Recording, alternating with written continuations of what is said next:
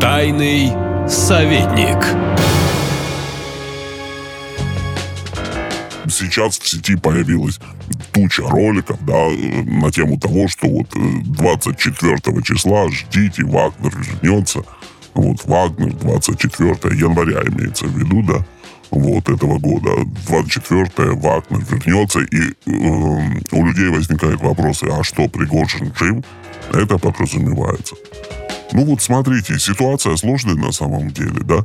Вот. Э, каких-то убедительных доказательств того, что Евгений Пригожин действительно погиб в этой авиакатастрофе, их нет. Ну, объективно, их просто нет. Была какая-то авиакатастрофа, да, вот она произошла, и, соответственно, есть э, могила на кладбище. Больше ничего. Больше ничего. Ну и есть медиа-шумиха, которая подразумевает, что э, Евгений Викторович э, погиб, да.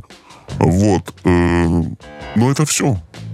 Ну, это все. А все остальное это интерпретация. Просто вы видите это и делаете автоматический вывод, что, скорее всего, да, он, наверное, погиб. Вот. И все сказали вроде как официальное средство массовой информации, что он погиб. Так ли это? Никто не знает. Никто не знает. Это может быть так, может быть не так. Вот э, не драконьте себя, не, не пытайтесь понять. В любом случае, вот, вот что важно понимать по-настоящему, что в любом случае, даже если Евгений Викторович жив, то воскреснет он на каком-то изломе. Вот, он не воскреснет просто так из ниоткуда в январе. Ну, нет смысла, нет никакой электоральной базы, вырастет слишком много вопросов к нему. Он, если и воскреснет, он воскреснет на какой-то волне. Что-то должно происходить, что-то должно или ломаться, или рушиться, или создаваться. И здесь он так мог бы теоретически возникнуть, да, так воскреснуть из мертвых, вообще совершенно мифологически, потому что он ну, был склонен к мифотворчеству, безусловно. Вот. Поэтому неизвестно, жив, не жив. Ну, то, что точно известно, что сейчас нет никакого смысла э, воскрешать себя, если даже он жив.